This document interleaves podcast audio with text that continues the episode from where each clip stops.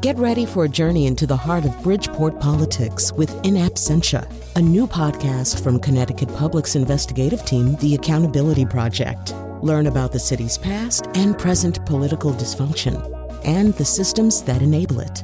Tune in wherever you get your podcasts. Funding provided by Robert Yeager and the Tow Foundation.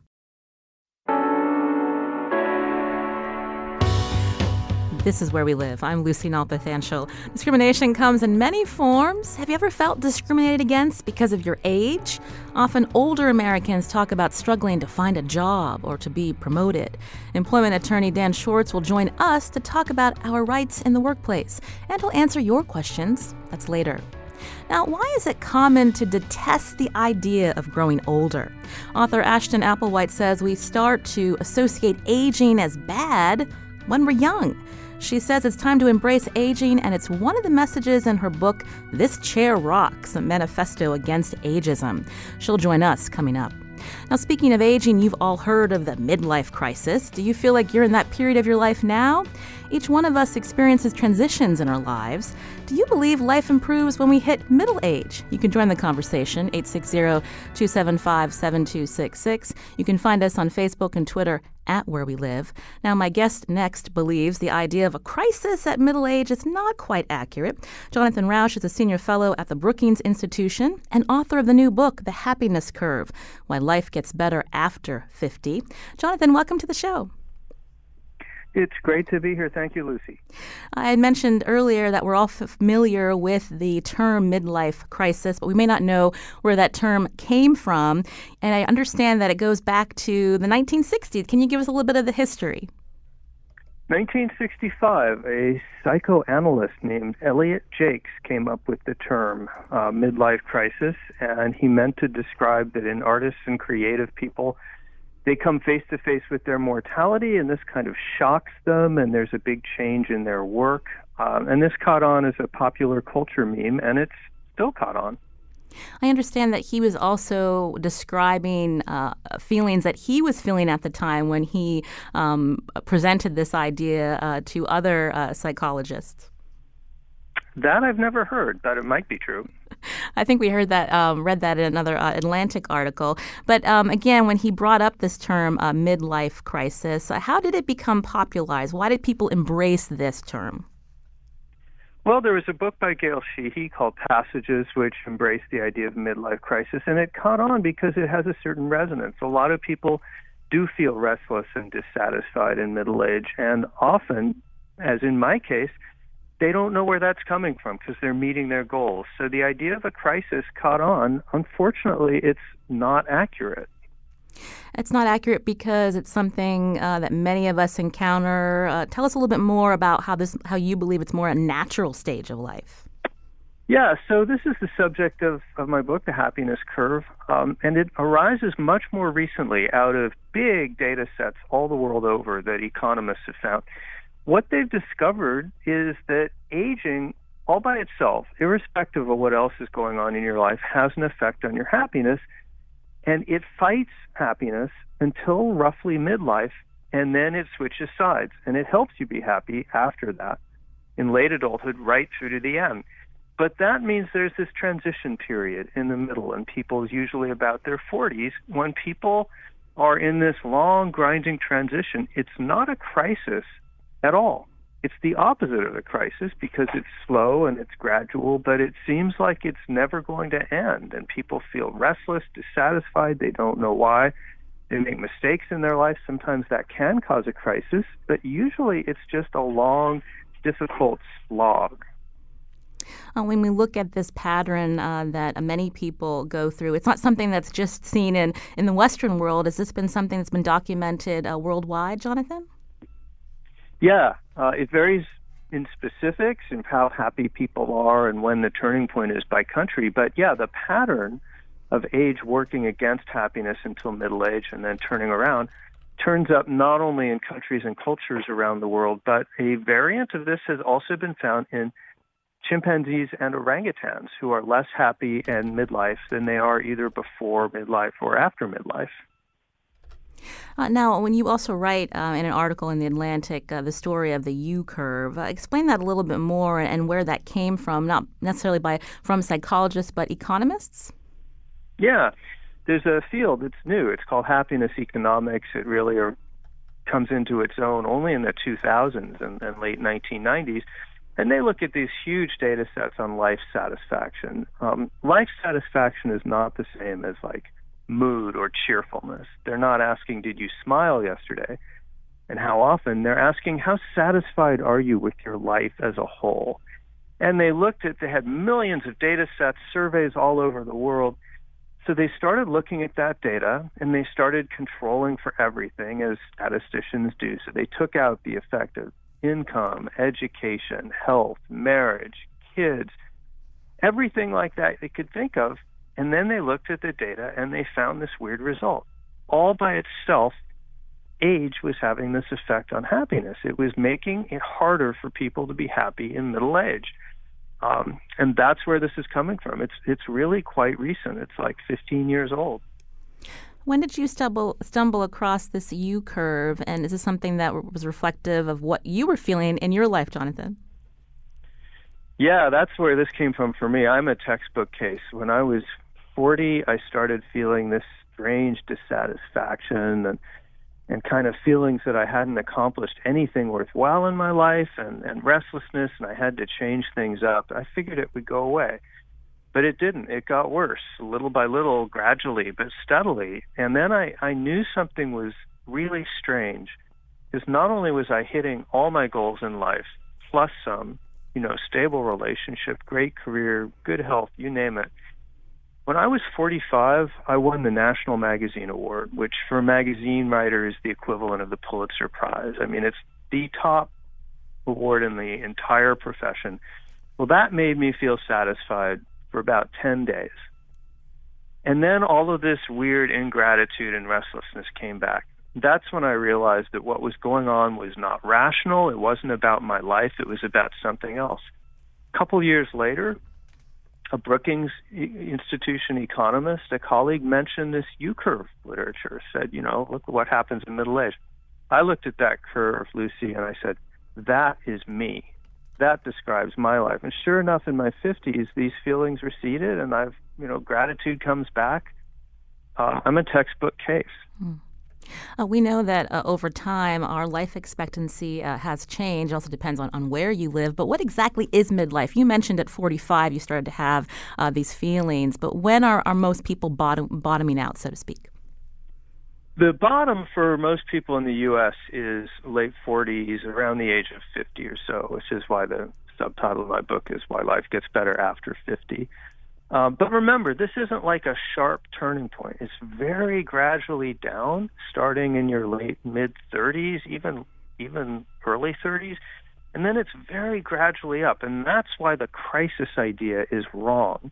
It's not like sudden something sudden is going to happen to you, or you're going to go out and throw away your marriage and do something irresponsible it's like in your 30s, you're going to notice it's harder to be satisfied and you have more status anxiety and, and you're feeling more restless, and that will kind of quietly grow.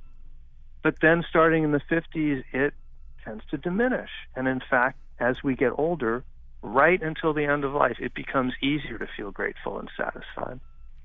This is Where We Live. On the phone with me, Jonathan Rauch, Senior Fellow at the Brookings Institution and author of the new book, The Happiness Curve Why Life Gets Better After 50. Uh, today, we're focusing in on the term midlife crisis. Is this something that you felt that you've experienced or know someone uh, in your family that you believe uh, is going through uh, this tumultuous period? Uh, we all, uh, again, respond to transition differently in our lives, but you can join the conversation, 860 275 7266. Find us on Facebook and Twitter at Where We Live. We were learning a little bit more about the U curve, and this is something, again, that economists uh, came up with. Uh, what has been the response from psychologists, Jonathan?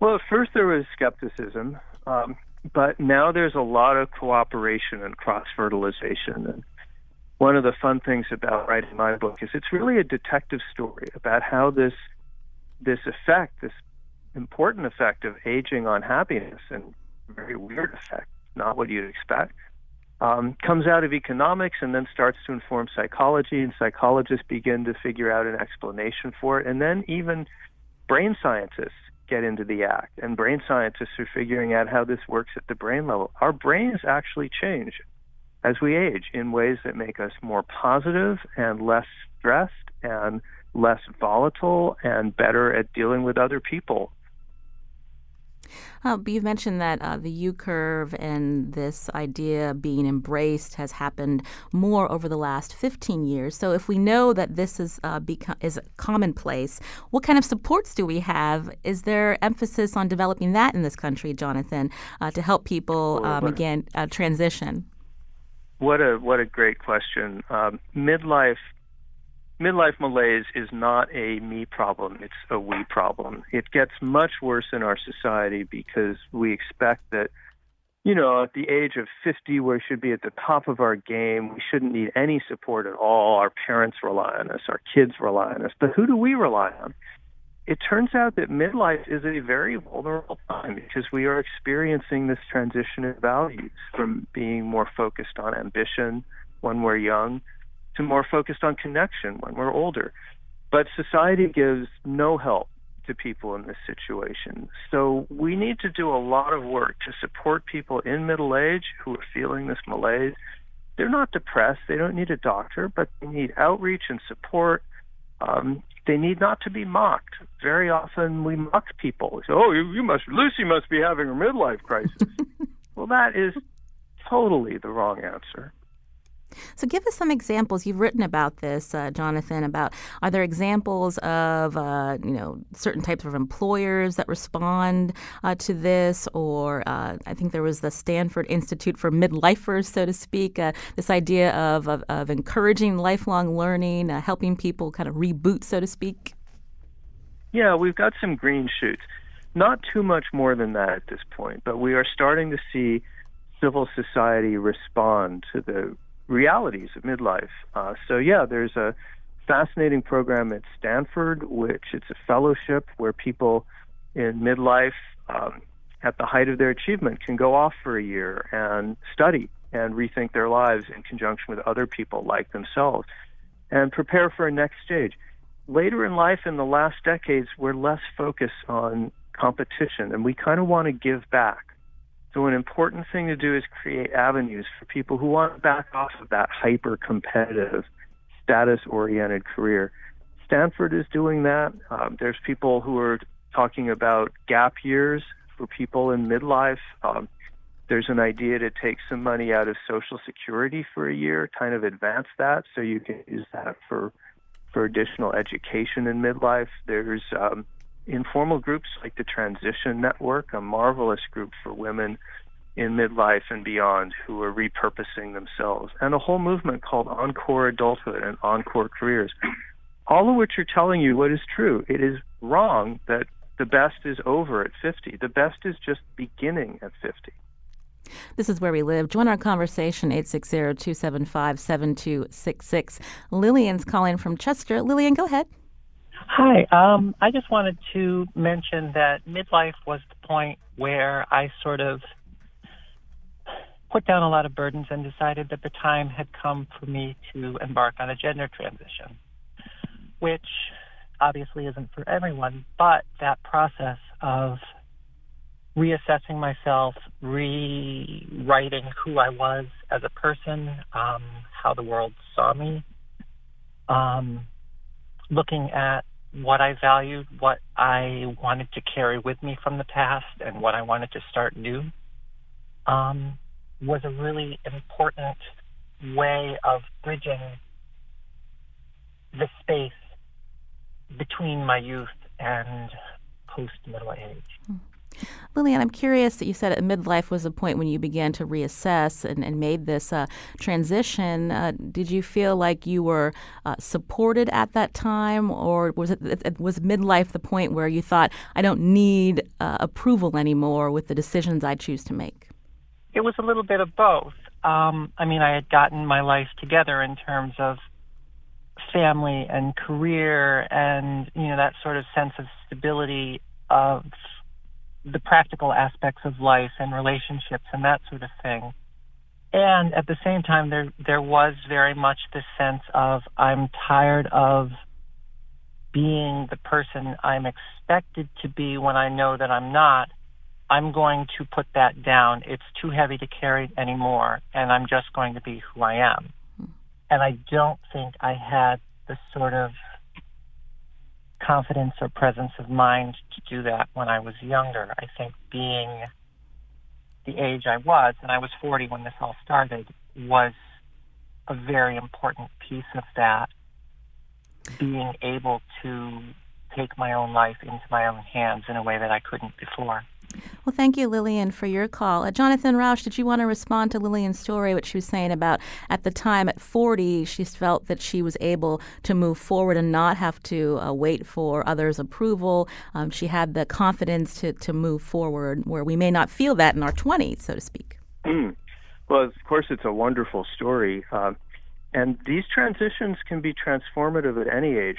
I was 25 when I came out and acknowledged to myself and the outside world that I'm gay, and that was transformative in my life. Um, the the advice the, the book has, apart from the science which we've been discussing, there's a lot of real stories about people and a lot of advice about how to get through this this midlife transition period. And one of the more important things I came away with is often midlife restlessness is a great opportunity to make necessary change. But but here's the thing.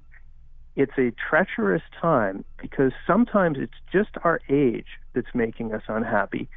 But we're not very good at attributing the causes of our unhappiness. So we kind of thrash around and sometimes we fix on marriage, or in my case, it was my job. There must be something wrong with my career. Well, there was nothing wrong with my career. So sometimes change is necessary at midlife or any other time, but the advice is this be careful at midlife. Be careful about vary the variables one at a time so you don't make a big mistake and try to avoid a huge disruption.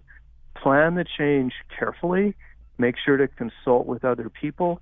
Don't throw your life away and just suddenly up and, you know, move to something totally different. Build on your skills and knowledge. Make it logical. I call this leap. If you do that, people can harness this restlessness in midlife and make wonderful transitions. Uh, and before we let you go, Jonathan, I am curious. Uh, we talked about how um, our life expectancy, we're all living longer, but we're also making decisions such as some of us uh, deciding to start families much later in life. How does that change this uh, U curve, so to speak? Does it change? I, I don't think it really does. The you know the hardest thing to get my mind around writing this book is that the happiness U curve, that's the sort of what economists call the pure effect of aging. That's just what getting older is doing to you. It's making it harder to be satisfied at midlife than before or after. But remember, your mileage will vary. In Lucy's case, there are many other things going on in your life that determine your happiness. So, you know, if you get that dream job, uh, if you have kids, if you get divorced or married, all of these things play into it. The important thing to remember is that ticking away in the background is the effect of time. The clock is actually working on your brain, changing your happiness. Jonathan Rauch, his new book uh, out May 1st, The Happiness Curve Why Life Gets Better After 50. He's also senior fellow at the Brookings Institution. Thank you so much, Jonathan, for your time. We appreciate it. Thank you for having me. This is Where We Live. I'm Lucy Nalpathanchel. Coming up, does age discrimination play a part in the slump people may find themselves in? After the break, we'll hear from an author who says we all have a part to play in combating ageism. And we want to hear from you too. Join the conversation 860 275 7266. Find us on Facebook and Twitter at Where We Live.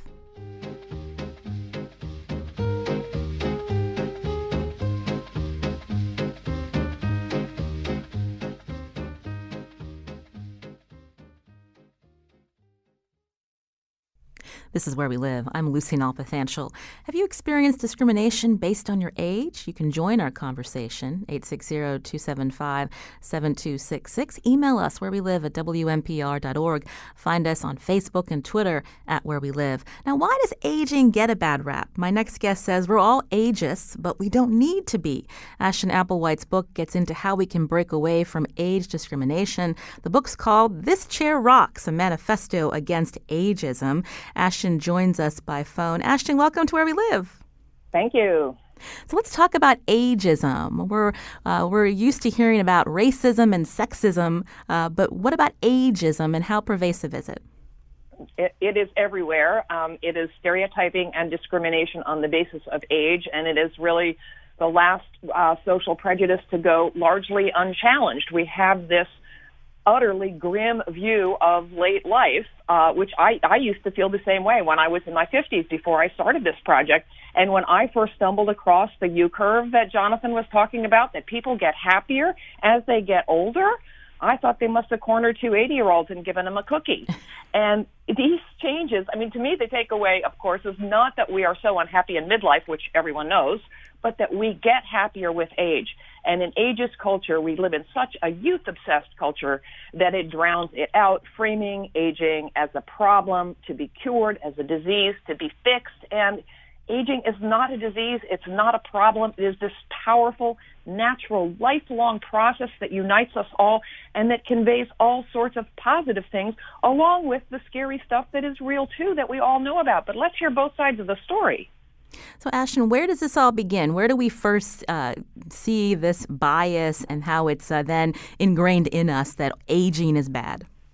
Well, it starts, I hate to say it, but in early childhood, around the same time attitudes towards race and gender start to form, because that's when we start to be bombarded with messages from popular culture, starting with cartoons and children's books, you know, cranky, grouchy Grandpa Simpson, or the placid granny rocking in a rocking chair and not doing much else.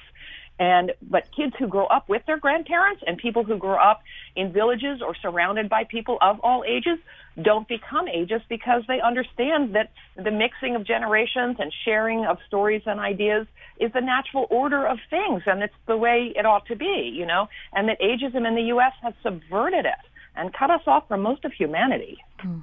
What about um, when we, we, were talking about uh, milestones in the last segment too, of, of when uh, many of us uh, reach certain uh, points in our lives? Uh, maybe we it didn't drive home to us when we were younger that aging is bad. But what if you're in a situation where um, you're in your uh, your career and you have lots of different things to balance, and you're also a caregiver for your aging parents? Yeah. How does that play into our um, beliefs about aging and our fears sometimes that we don't want to grow old because we see what our parents may be going through?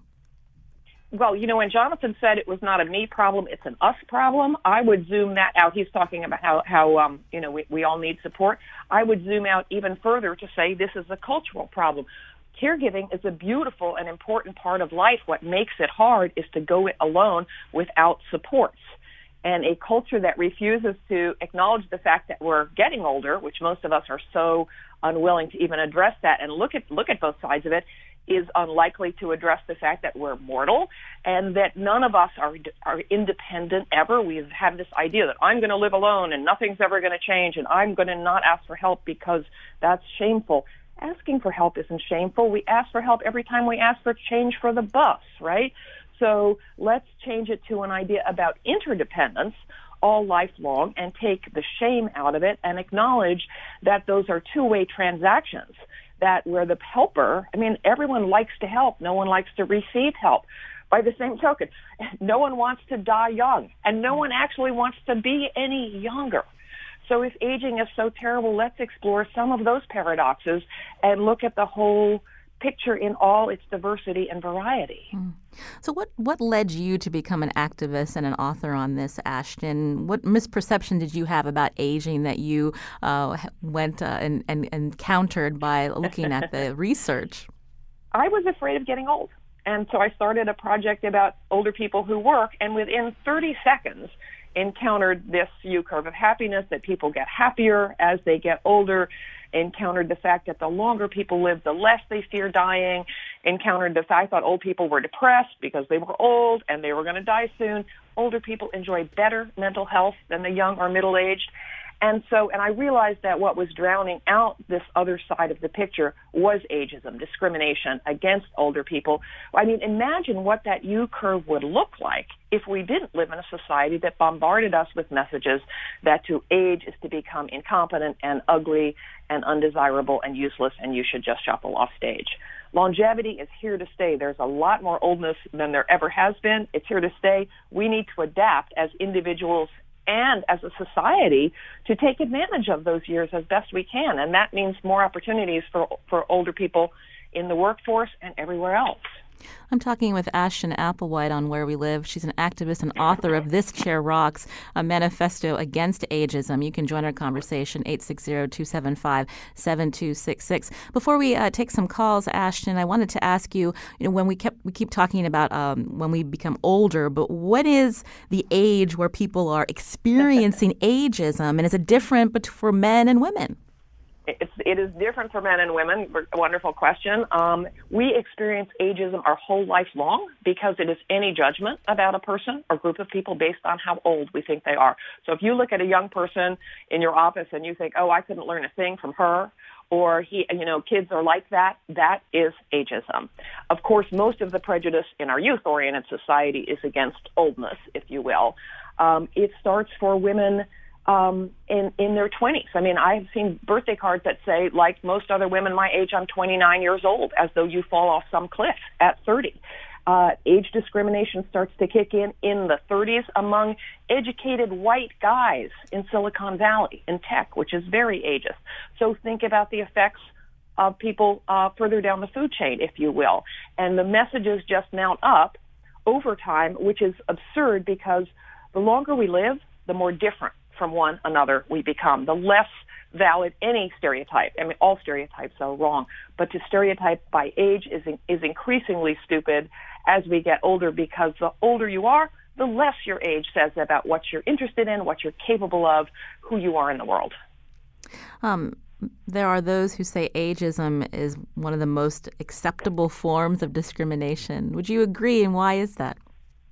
I would say that it is the least examined because uh, I think I think the, the baby boom of which I am dead center at 65 is um, you know, and which is a, a lot more older people, is this huge demographic shift that we are starting to have to come to terms with as a culture and a society, and that is shifting awareness. Um, you know, in my opinion, it's no more acceptable than any other kind of prejudice about something about ourselves that we cannot change. It does enormous damage. It pits the generations against each other, which is totally stupid because the things that make a society or a workplace better to be old in are the same things that make it good for everyone else. You talked about caregiving responsibilities.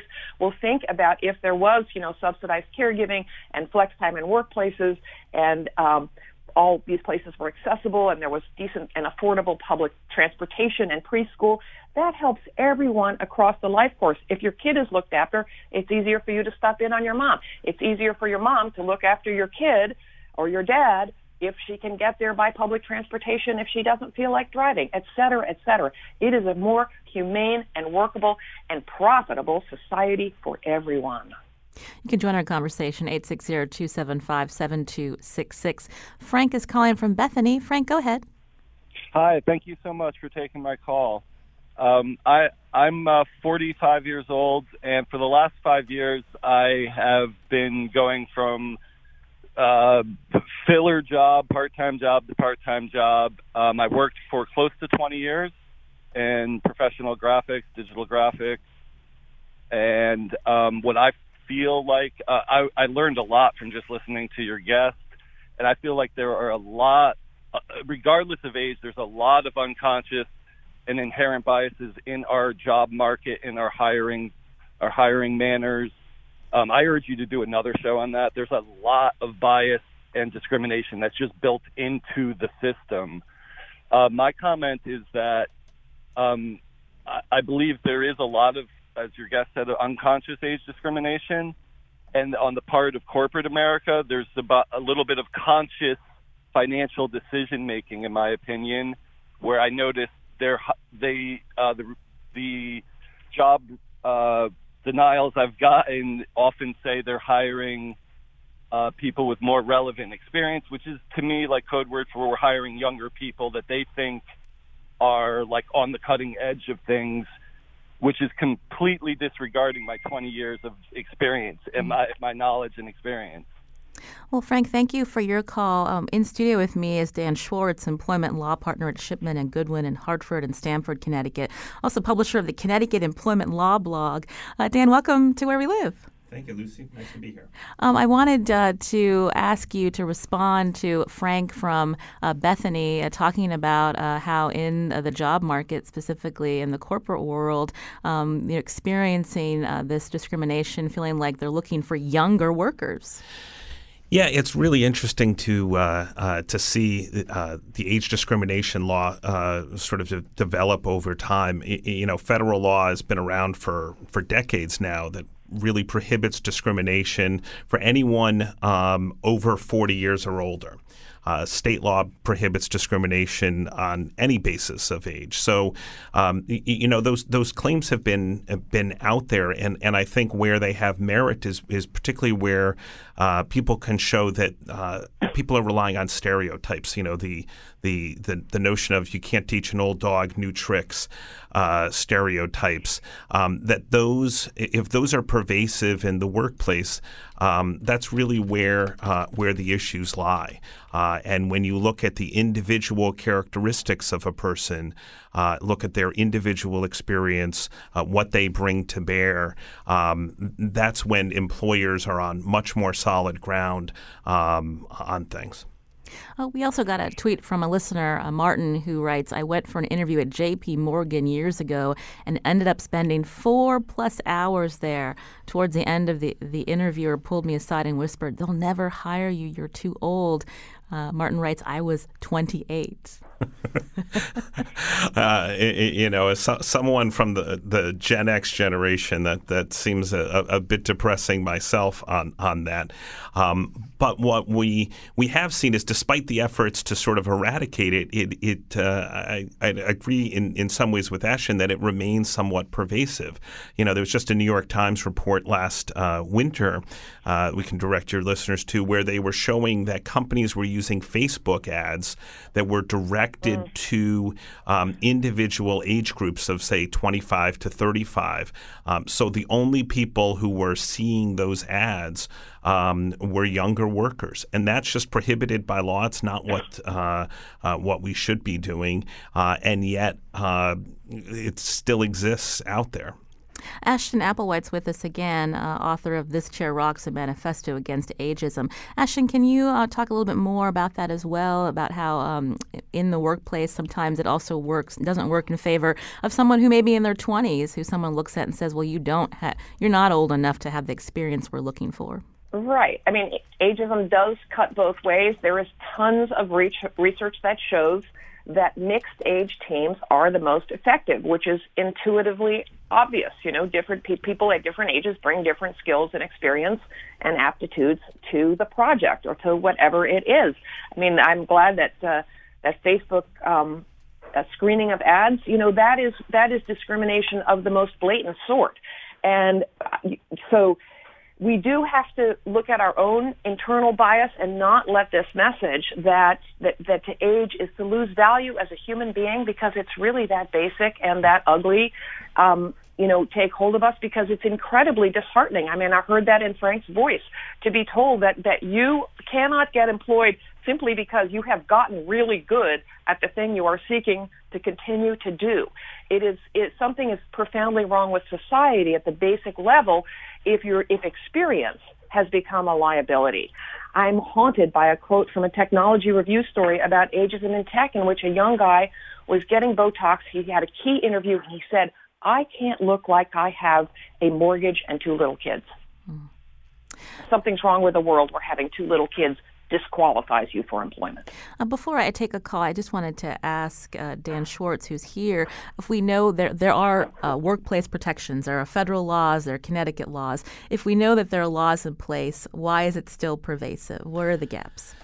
You know, I think that um, for for individuals, bringing lawsuits and raising those issues to the consciousness is difficult. No one wants to be um, be seen as the troublemaker, uh, and yet it is only by shining a light sometimes on those issues uh, that we can get to the heart of it. And, and you know, one need only look at the Me Too movement um, to show, hey, you know, hadn't we gotten rid of sexual harassment in the workplace? And and what we're finding is it's far more pervasive uh, than people wanted to acknowledge. So I think as we continue to shine a light on the on the issue uh, and raise it and, and, hear the stories of people like Frank on the phone or or others uh, to understand that we. Uh, we still have to eradicate this bias uh, in the workplace. You know, I think the uh, the ones that succeed, the companies that succeed, do have that diverse workforce, uh, have been bringing people back in who maybe um, are doing a second career uh, because they they want to um, and because they have the, the skills to do so. So um, it, it's it's a pervasive problem that uh, needs needs more attention to it. Join our conversation 860-275-7266. Jonathan's calling from Middletown. Jonathan, go ahead. Uh, hello. Um, I've had experience with ageism uh, personally, and I'm concerned about how much it's becoming uh, built into the current economic status. I'm an economist and general scientist, and I was a principal scientist at a mature startup in the Bay Area. Um, it was odd. I, I'm now 75, and at that time I was 63, four or something, and I was about twice the age of the median of the people in the startup, and probably at least 15 years older than the oldest person other than myself. Um, and came the crisis of 2008, uh, they somehow managed to have my position simply evaporate because I was I was expensive, and clients didn't want to pay for anything that wasn't kind of directly contributing to the bottom line. Um, and then at age 65, at that point, it was virtually impossible to to find another place of professional employment. Uh, that's just personal background. But my specific concern is things that's happening. IBM is a particular example. They, in their corporate rebound recently, they have had a systematic policy of kind of constricting the opportunities of their senior, very seasoned staff because they're very expensive, and essentially guiding them into involuntary early retirement and replacing them with much cheaper new tech people out of out of um, you know not long out of school. So that a big part of IBM's profitability has come from this intentional um, restriction of, of opportunities for older people. Uh, Jonathan, I'll ask uh, author Ashton Applewhite uh, to respond. Uh, the economic side of ageism, Ashton, uh, where uh, older workers who are more experienced feel like they're getting and are getting pushed out because they aren't as they are more expensive than the younger worker. well, it, for one thing, it's a fallacy that older workers take jobs away from younger workers. It's a, it's been debunked by economists countless times. It's called the fallacy of the lump of labor. The lump nature and amount of labor is not fixed. Greater employment among older people actually correlates to greater employment among younger people. So it's not a zero sum thing. Uh, IBM was recently, ProPublica did a major expose of systematic uh, ageism on on the part of IBM. So hopefully they will get um, the EEOC, Equal Opportunity Employment Commission, will take this on as a as a lawsuit uh, because it is not legal and the costs are tremendous. A lot of older people don't want to work full time, so that's a way to cut down on those expenses. Um, there are also lots of innovative ways to accommodate those workers. I just read the idea that um, older workers could stop if, if you paid into this is just a proposal but if you've been paying into social security for 40 years you could stop paying in Your employer wouldn't match it. It would be a raise for you um, and, a, and savings for the employer. There are many, many, many ways to skin this cat so that workers of all ages can remain in the workforce. Uh, let's fit in one more call. Wendy from Colchester. Wendy, we have under a minute. Go ahead with your with your comment. Yes, hi. I was just calling to add to the conversation. I have two sisters who are well. My, my older sister is 62. My younger sister is 56. And my older sister, her job, her division was eliminated in her job uh, in Norwalk, and she couldn't find a job for more than ten dollars an hour, and she was making around eighty thousand dollars. My younger sister, uh, this past year, has been interviewing and interviewing for a year, and as far as I can see, to avoid the ageism accusation, what I see happening is companies just refuse to call you back to let you know if you got the job or not. You can't point your finger at anything when they do that. You can't prove anything when they do that. And she couldn't find a job. The one she finally got is a division of another company she worked for, and she's working for them, uh, getting paid what she was getting paid six jobs ago, and that's really bad. Wendy, well, thank you for your comment. Uh, before we, we head to break, uh, Ashton, uh, what companies, who's pushing back on this, on, on ageism? Is there a movement growing? There is absolutely a movement growing. Um, I just wrote my latest newsletter was all about that. Australia is launching a national anti-ageism campaign. The World Health Organization is launching a global anti-ageism campaign because ageism is a major issue in health. Study after study shows that people with more positive attitudes towards aging develop less dementia, walk faster, uh, heal quicker. So the way we think about aging has very tangible effects on our, our mood and how our bodies function and how as a society we are going to take care of each other and ourselves as we all age in greater numbers. So a movement is underway in New York. There's the Radical Age Movement. Um, come to my website, thischairrocks.com, and look at resources, and you'll learn about all the other people who are working in this arena doing fantastic stuff. Ashton will tweet out that link at Where We Live. Ashton Applewhite, activist and author again of This Chair Rocks, a manifesto against ageism. Thanks so much for joining us. My pleasure. This is Where We Live. I'm Lucy Nalpathanchel. With me, still in the studio, is Dan Schwartz. He's going to stay with us after the break. We're going to learn more about our rights in the workplace. He's an employment law partner at Shipman and Goodwin in Hartford and Stamford. Also has a blog, Connecticut Employment Law Blog, and our number, 860-275-7266.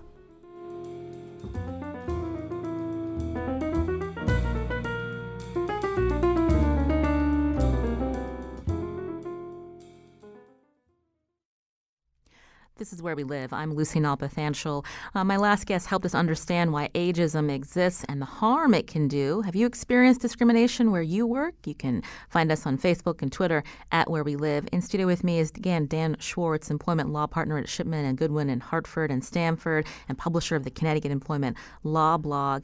If you could uh, just briefly, Dan, explain to us how uh, the federal protections are a little bit different than what we have here in Connecticut for, for uh, employees. Yeah, so uh, law has had this law called the uh, Age Discrimination in Employment Act, and it says that you can't be discriminated on the basis of age. But um, in order to qualify for that, uh, as I was hinting before, you have to be 40 years or older.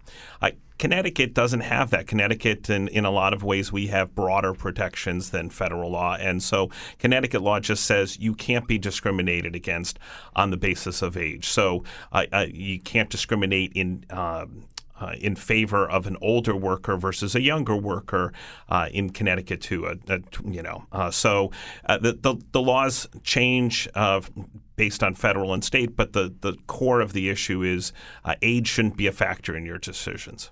We had a caller talk about uh, after the recession. What did you see in terms of uh, the amount of people contacting you related to discrimination complaints? Yeah, so what we saw in the recession, if you look at the EEOC statistics, they really spiked up uh, to about 25,000 nationwide um, in 2008. Um, and that's sort of consistent when people have more difficulty difficulty um, finding a job, we tend to see more claims. Um, but if you contrast that now with uh, 2017, the amount of age discrimination claims filed last year was down to about 18,000. So a drop of over uh, 20% or so. Uh, does that mean we're 20% better in, in age discrimination? Probably not. Um, but it does mean that when people can find jobs more easily, the the unemployment rate being being lower, uh, people tend not to file the claims uh, as well. But what we've also been seeing is a, a sort of renewed emphasis in workplaces to training, uh, to uh, uh, making sure that compliance with the law is there, and and hopefully that's having some impact. Now, what's causing companies to um, to do that? Is it because of Me Too, which you mentioned earlier?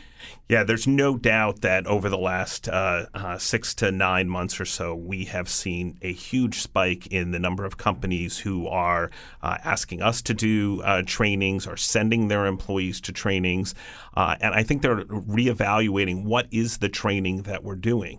Uh, I think there was a tendency, uh, maybe for cost savings or otherwise, of thinking that the sort of online computer push button uh, training was good enough. And um, what we're still finding is the quote unquote old fashioned in person trainings where people can ask questions, where there can be some interaction, has tend to be more effective, um, and uh, where there's follow up and follow through with companies uh, on compliance, uh, I, I, think we're seeing more of an impact with the training.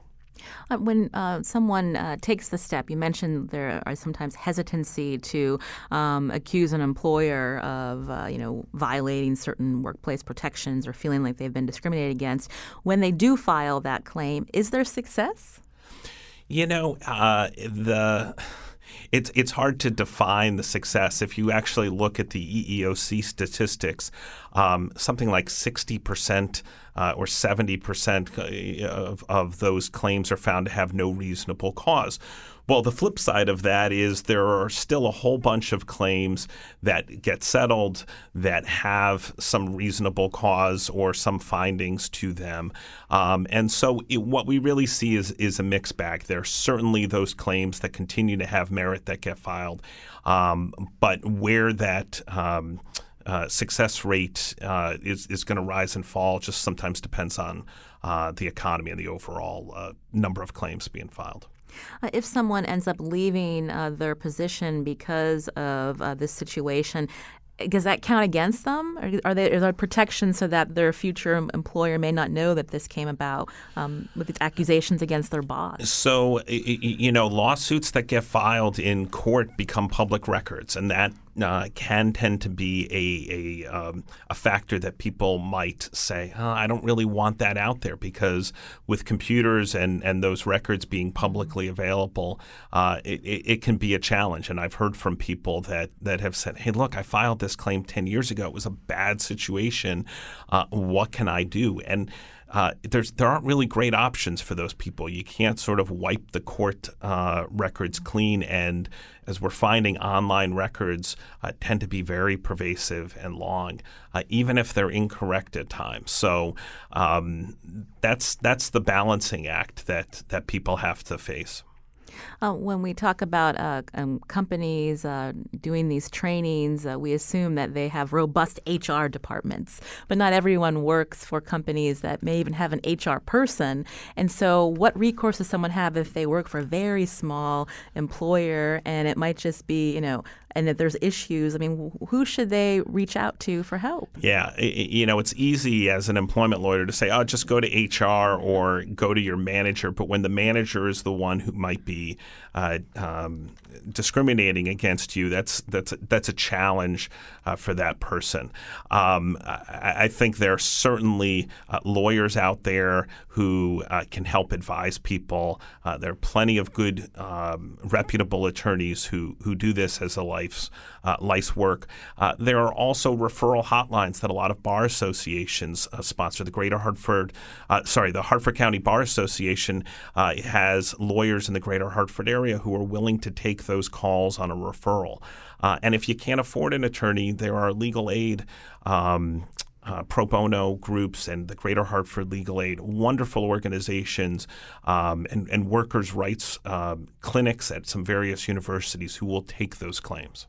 That's good to know. And Dan, uh, before we uh, end the show, uh, we were talking a lot about ageism. Do you believe that movement's growing to, to combat age discrimination? You know, I've been practicing uh, employment law for, for quite a while now, and uh, you know, it it's as I've gotten older, uh, I sort of, you know, like like a lot of us, I, I start to see the issue uh, differently. I uh, I always thought my dad was old at the age that I am now, uh, but I, I think um, y- you know with the baby boom generation uh, and Gen X sort of coming now into the workplace, um, hopefully we'll see that change. I, I think it just takes time.